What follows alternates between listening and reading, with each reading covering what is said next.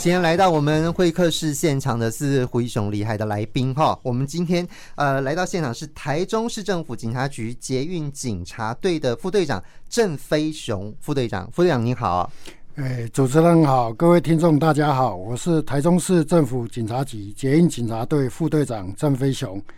今天非常感谢警广的安排，让我有机会来向市民朋友谈谈有关捷运警察的工作。好，这个副座的名字真的很好记哈，灰熊哈，灰熊厉害的灰熊就记得很清楚了。这样，谢谢。好，那我们来请这个副座来谈一下捷运警察队哦。我们到底捷运警察是做什么样的工作呢？这个让大家可以了解认识一下。好的，台中市政府警察局捷运警察队的成立啊。是为了保护台中捷运沿线机场、捷运站及维持乘车秩序，保障旅客安全。平常是以护车、巡逻、守望、驻点区域巡守等勤务方式来防治治安事件的发生，并以为民服务为导向，确保每位市民都能安心搭乘捷运，平安顺利返家。捷运警察队除了就捷运系统沿线执行专属的勤务外，那也有针对近年来让许多民众的心理及财产都受到严重伤害和损失的各类诈骗案件手法，特别向台中捷运公司商界捷运沿线各场站的 LED 电子看板及跑马灯，托拨警政署阿昭署长宣导防诈系列及。卢市长亲自录制的假投资诈骗、爱情诈骗、ATM 解除分期付款等影片，让南来北往的乘客随处可见，更能使大家在日常生活中随时提高警觉，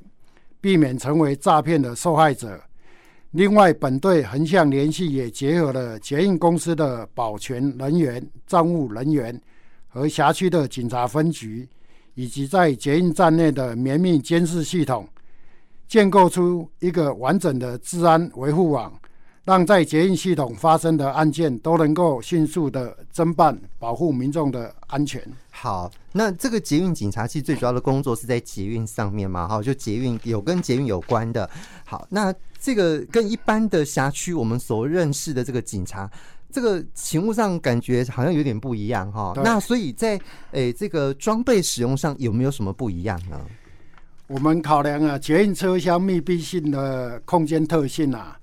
而且是人潮聚集的场所，所以捷运警察的勤务装备啊，除了跟一般警察都会使用的警用枪械、无线电、微型摄影机、警用行动电脑、伸缩警棍、警靠外啊，另外。捷运警察队啊，增加了抛射式的电击枪。另外啊，我们在捷运的各场站的询问处啊，就是所谓的 PAO 啊，都有预置警用臂盾。特别是在重要的松竹站、市政府站及大庆捷运站啊，待勤室另备有防爆钢叉、背盾及长警棍，能够让第一线的执勤员警或是捷运公司的人员可以就地立即启用。有效提高远景或捷运公司人员在执行时的危机应变处理能力。好，那因为捷运其实是在一个密闭的车厢里面哦，那其实人跟人之间的距离有时候真的是靠得非常近。那这个就让我们想到说，哎，这个。呃，骚扰哈，就是有所谓的这种性骚扰的嫌疑的这种可能性也会有，所以跟骚法呢，其实从去年的六月一号开始施行。那如果真的在捷运上发生有这种跟踪骚扰的行为，那我们捷运警察要怎么处理？好的，跟踪骚扰法防治法是从去年六月一号起正式实施啊。该法是针对嫌疑人向被害人反复做出违反其意愿啊。这边特别强调，就是要反复的行为啊，且与性或与性别有关的跟踪骚扰行为，例如是监视、跟踪、盯梢、守候、威胁、辱骂、歧视、用电子通讯设备干扰、要求约会等等啊，使人心生畏怖，足以影响日常生活或社会活动啊。如果有这样子的行为啊。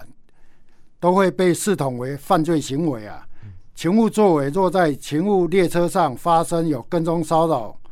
的话，为了保障女性乘客的人身安全啊，捷运警察会对跟踪骚扰行为采取啊查处，还有预防啊，并重啊。他我们的所实施的策略有啊，第一个啊，首先我们受处理跟踪骚扰案件的时候啊，捷运警察会立即先保护当事人，并且全程录音录影，协助当事人保存相关的事证，并且会依据捷运警察队与捷运沿线警察分局的权责划分。联系要点的规定啊，除了立即通报辖区派出所员警到场协助处理外啊，并且会由捷运警察同步向捷运公司啊调阅相关的摄影影像，截录嫌疑人影像资料来建档啊，保存保全啊这个完整的证据啊，转交辖区派出所带回侦办啊。另外啊，如果说经调查涉案嫌疑人啊有以下。的情形啊，比如说经警察机关核发书面的告诫书，或者是检察官、检察机关或被害人已申请保护令啊，那案件一经啊这个起诉或判决啊，如果仍有这些情况的话，捷运捷运警察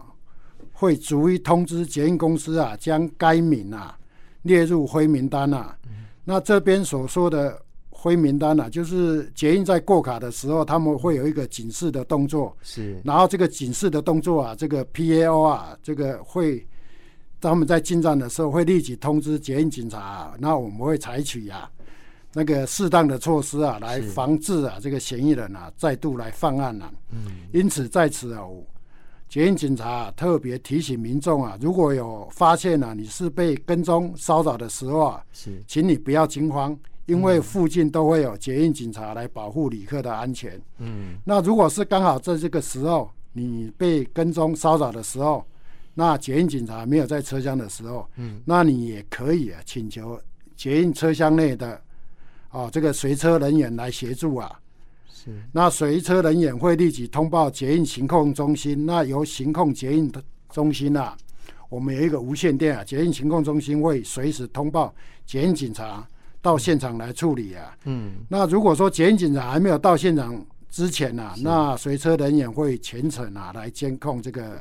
嫌犯的动态，是，并且要求这个嫌犯啊在下一站来下车，由捷运警察接续来处理啊。是，好，整个捷运其实很长啊，哈，我们是每一站都有配置吗？还是说我们怎么勤务怎么样来规划呢？哦，那首先我们来说明这个台中捷运沿线啊，大概有十六点七公里啊，嗯，那。从北屯总站啊到这个台中高铁站啊，共有十八个站啊。那单趟行驶的时间啊，大概是三十二分钟啊。那平均啊，每站行驶间隔大约是一点五到两分钟了。嗯。那为了缩短这个警力到达捷运各站的时间呐，并且能够立即反应处理车厢内发生跟踪骚扰的案件呐，所以我们捷运警察啊，在每日上午的六点到翌日的。凌晨一点啊，会以市政府站为分界点啊，分成两北两段啊，机动来执行护车巡逻勤务。那有关巡逻的密度啊，每一天啊都可达到了二十班次以上啊。那每天啊机动的，我们也可以达到五到班次啊，五到七个班次啊。那这个对维护啊捷运警察搭乘的民众来讲啊，是有。相当的哈有防护的能力啊！今天九四五会客室哦，我们啊来到节目现场是台中市政府警察局捷运警察队的副队长郑飞雄哦，跟我们来谈谈呃这个捷运警察的一些工作内容，还有大家搭捷运的时候要特别注意到什么事情哦。好，那在搭捷运的时候，其实我们有所谓的捷运警察啊，来协助整个台中捷运公司处理民众搭乘的时候呃的一些呃这个事项。那我们有定一个叫做呃大众捷运法哦，这捷运法里面当然有一些规。规定啊，可是有些民众可能在搭的时候其实也不太清楚，比较常见的可能会违反这个呃大众捷运法的案件，大概类型大概有哪一些呢？好的，就目前啊，这个捷运警察协助捷运公司处理民众啊这个有关违反大众捷运法的案件啊，大致上有啊冒用不符身份的车票，也就是使用非本人的。优惠票券啊，来乘车啊。嗯，那一般比较常见的就是冒用家里长辈的敬老爱心卡。是。这个是满六十五岁以上才能申办使用啊。嗯、那还有一部分啊，是使家里的哥哥姐姐啊冒用弟弟妹妹的儿童卡。那这个规定就是说，这个是六岁到十二岁啊才能申办使用的。是。那优惠优惠的票券啊，都是打五折啊。哦，也就是说，老人爱心卡跟这个儿童卡都是打五折。对，都是票价的五折啊。哦、所以说，一般民众可能会有一点啊贪小便宜啊，会使用这些优惠卡。嗯。另外，也有在车厢节车厢内啊来饮食啊。或是携带动物啊，搭乘捷运捷运时啊，未使用宠物笼啊，嗯，以及无故任意启动警报器等等的行为啊，是目前我们遇到的大概就是以这一类的状况居多啊。哦，好，所以这些部分可能有些民众是。有意，但有些人可能是无意，他也不知道这个规定哦。比方说，在里面吃东西，可能有些人不知道哈。然后带宠物，可能没有使用宠物笼，然后有些人可能也不是很清楚这样子哦。好，那另外我们刚其实有谈到说，其实，在捷运上面比较容易出现的，可能是有这个骚扰哈，疑似性骚扰的这样的状况。好，那如果这个情形有可能发生的话，那大概我们如果搭捷运的时候，要怎么去保护自己，防止这个被骚扰呢？好的，那我。今天呢、啊，我们这个宣导的重点呢、啊，嗯、我们也是摆在这个咸猪手性骚扰的案件呢、啊，嗯、所以待会儿会用比较长的时间啊，是。来跟大家听众啊、哦、来宣导一下。好，副座播我们现在五分钟，来。啊，其实啊，这个性骚扰的案件啊，在大众运输工具内啊，都是有可能发生的、对，并不会只限于捷运系统啊，是，比如说啊，这个趁人不备啊而拥抱啊、亲吻啊。嗯触摸他人的胸部啊、臀部啊，或其他身体隐私的部分啊，这个就已经构成性骚扰防治法第二十五条的规定了。嗯，那这个依法可以在知悉犯罪后半年内啊提出告诉啊。除此以外啊，呼吁民众啊发生性骚扰案件的时候啊，一定要尽早报案啊，那警方才能在监视录影系统仍保留期限内啊来调阅侦办啊，以维护自身的权益啊。那刚刚也有提到性骚扰与跟踪骚扰的行为态样啊，因为这两者都是同时有违反个人意愿与性或性别有关啊，让人心生畏怖并影响生活的共通点。但是跟踪骚扰是对特定人有反复性或持续性的行为，而性骚扰只要对他人有袭胸、摸臀的行为啊。就会构成犯罪啊，嗯，不需要有反复或是持续性的行为，嗯，而且跟踪骚扰是在预防恐怖情人有更危险的情杀事件发生时，往往都是先从跟踪骚扰开始，嗯，那我们再次提醒民众啊，在搭乘捷运的过程中啊，如何来防范性骚扰，以及遇到性骚扰的时候，我们该怎么办？是，以下有几点来提醒市民朋友啊，嗯。第一个，在我们在搭乘捷运的时候，如果遇到人潮拥挤的时候啊，尽量以自己的随身包包、手提袋，或是自己的衣服、其他物品来挡住自己身体隐私的部位，嗯，预防有心人借那个借机来触摸摸蹭。嗯。第二点，我们在搭乘捷运的女性朋友啊，在上下手扶梯、车厢、大厅、月台层的时候啊。捷运站进出口等处啊，应注意身旁有无可疑的人士啊，假装在把玩手机啊，因为他在把玩手机，可能就有司机啊在偷拍啊。是哦，因为偷拍的人通常有这些习惯来假把戏啊，所以我们要掩护来，我们来进行窥拍啊。是。另外，在人多拥挤的车厢或者是在座椅上休息的时候啊，可利用随身包包或物品来遮掩啊这个私密的部位啊，这样可以产生相当好的防止偷拍效果啊。另外啊，民众在进入捷运站啊，尤其是出入口手扶梯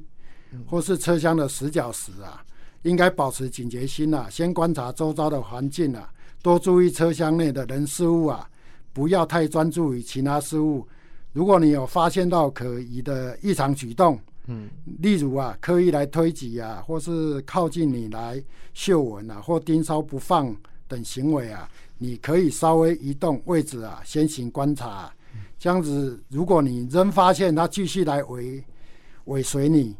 那可能这个时候啊，他就是想要来偷拍你，或是有一种性骚扰，想要哦来来触摸你啊。若是你不幸发生的时候，应在事件发生的当下，冷静的记下这个嫌犯的特征，嗯，第一时间啊，先收集事发现场的人证跟物证啊，并请求其他乘客的协助，共同抵制侵害的行为啊。是。那最重要的还是希望啊，那随时要保持警觉心呐，不要当低头族啊，才能遇到这个性骚扰的第一时间啊，快速反应呐。遏制侵害行为，并收集现场相关的案件呐。那捷运目前啊，已经渐渐成为市民每日上班、下课会搭乘的一个交通工具啊。嗯，民众会利用搭乘捷运的时候来使用手机，或者片刻休息的时候，因此对这个车厢内的环境，还有你周遭的人事物啊，就会缺少警觉决心呐。这也会让有心的人士啊比较有机可乘啊。是，好，这个因为副座我们大概现在一分钟，如果我们真的遇到那个性骚扰的时候啊，哈，我们到底要怎么样去处置？遇到那种偷拍的话，怎么怎么处置？可不可以跟大家说一下？如果我们不幸遇到偷拍的时候啊，一定要记住啊，这个一护二姨三呼叫啊。嗯，那所谓一护啊，就是用随身物品来保护自己的。私密部位啊，防范有心人有机可乘啊。嗯、二姨就是快步的移动到捷运警察的地方，或者是有捷运保全，或是各站询问处来求救啊。三呼叫就是按压捷运车厢内的紧急对讲机啊，求救或者呼叫站务保全人员，嗯、或者这个捷运警长到场来处理。以确保自身的安全。嗯，好，那因为时间关系，我们大家只能谈到这个地方，因为这个呃，副座正准备非常多的资料哦。好，今天就非常谢谢台中市政府警察局捷运警察队的副队长郑飞雄副队长来到我们节目当中，谢谢副座，谢谢您，谢谢，好，谢谢。